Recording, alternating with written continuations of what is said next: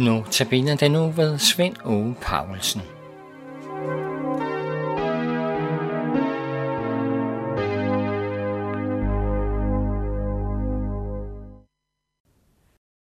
Vi sluttede andagten i går med, at alle gudstjenestedeltagerne sad spændt og ventede på, hvad denne tømrer Jesus ville tale over.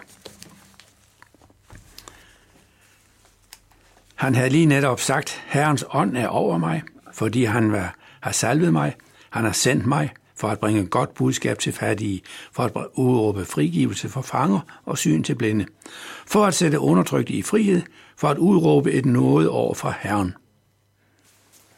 Der er sprængstof i det, Jesus havde valgt at tale over, med den baggrund, han nu havde, efter at folk havde hørt om de under, han havde udvirket oppe i nabobyen. Hvad mente Jesus med disse profetord? Det er jo store ord, han der tager i sin mund, ham, tømmerens søn, for han antyder her med udvælgelsen af netop den tekst i Esajas 61, at han kunne være den længe ventede, ham, Messias, som israelitterne dengang ventede på. Ham, der skulle komme og befri landet fra dets besættere, det var romerne, og derefter indføre et evigt guddoms, guddommeligt styre i Israel. Herrens ånd er over mig, fordi han har salvet mig, læste Jesus. Salve hedder jo på hebraisk Meshach, og det er betegnelsen Messias.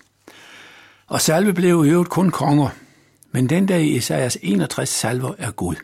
Og det er Guds ånd, der derefter er over profeten. Esajas kaldes jo til profet omkring 740 år før Kristus. Han var formentlig en slags hofprædikant i en tid, hvor frafaldet i Nordriget, det vil sige de ti nordlige stammer af Israels folk, frafald der var udtalt. Og Esajas påpeger i sin skrift frafalds alvor og dets katastrofale følger, også for Sydriget. Falske profeter havde optrådt mange steder med deres falske tale, og særligt groft blev det i den ugudelige kong Arkases tid, hvor tempeltjenesten blev ødelagt, og hvor afgudstyrkelsen var på sit højeste. Og det fik konsekvenser.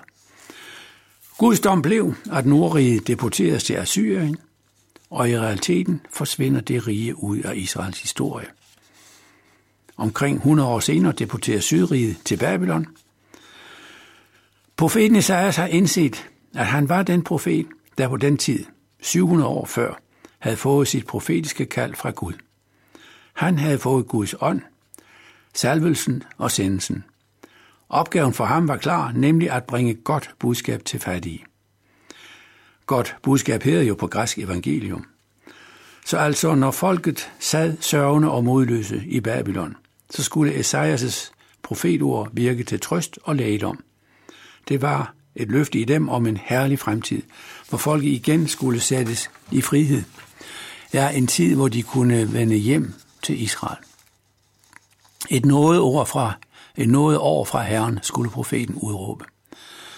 Noget år finder vi beskrevet som et jubelår. Det har vi i 3. Mosebog, kapitel 25, vers 1-4, hvor der står, Herren talte til Moses på Sinais bjerg og sagde, Tal til israelitterne og sig til dem, når I kommer ind i det land, jeg vil give jer, skal landet holde sabbatshvile for Herren. Seks år skal du tilså din mark, og seks år skal du beskære din vingård og høste afgrøden. Men i det syvende år skal landet holde fuldstændig hvile. En sabbat for Herren. Der må du ikke tilså din mark og beskære din vingård. Og i vers 8 og et par vers frem, der står det, så skal du tale syv sabbatsår frem. Syv gange syv år. De syv sabbatsår bliver i alt 49 år, og på den tiende dag i den syvende måned skal du lade hornet lyde. På forsoningsdagen skal I lade hornet lyde over alt i jeres land. I skal hellige det 50. 20. år og udråbe frigivelse i landet for alle dets indbyggere. Det skal være et jubelår for jer. I skal være især vende tilbage til jeres ejendom. I skal være især vende tilbage til jeres familie. Det 50. 20. år skal være jubelår for jer. Der må I ikke så, I må ikke høste, i må ikke høste det, I har sået selv, og I må ikke plukke druer fra de ubeskårne ranker. For det er jubelår, det skal I holde helligt. Det, der altså skete i det 50. 20. år, noget året, var i realiteten en understregning af, at Israels folk kun er forvaltere af deres ejendom. Ejendommen er helt og holden Guds. Derfor skulle slaver, der i dagligdagen betragtes som slaveejerens ejendom, han havde hånds- og halsret over dem, ja, han kunne straffri slå dem ihjel i tilfælde af ulydighed mod ham. De slaver skulle nu i det 50. 20. år have deres frihed tilbage. Slaveejeren skulle frigive faktisk hans egen ejendom. Og den slægtsjord, som var blevet pansat på grund af misvækst og fattigdom, den skulle også gives tilbage til den oprindelige ejer. Ja, al gæld fra Israels folk blev ophævet. Man startede igen helt forfra, helt fra scratch.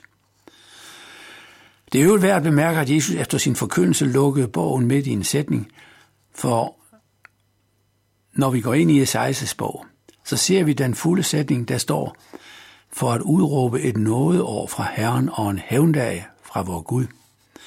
Den sætning tager Jesus ikke med, for denne hævndag skulle ikke opfyldes nu. Ingen bør være i tvivl om, at den dag, der her er profeteret om, også kommer, men ikke i og med Jesu første komme. Den afventer hans anden komme. Gudstjenestedeltagerens spænding udløser Jesus så med den næste sætning.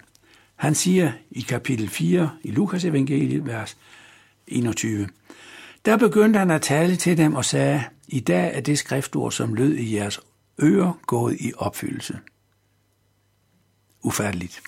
I dag altså, nu og I og med mig, Jesus, er det skriftord gået i opfyldelse. Gud har sendt mig for at bringe evangeliet til jer, udråbe frigivelse for fanger og syn til blinde. Jesus proklamerer her, at, han med, at med ham skal Guds plan og løfte opfyldes. Altså alt som beskrevet hos Esajas. Indirekte siger Jesus jo, jeg opfylder alt det, som I venter af en messias. Jeg er messias. Der er fortsat stillhed hos gudstjenestedeltagerne, men man fornemmer en næsten knugende stillhed. Og det var ikke ved. Det skal vi høre mere om i morgen.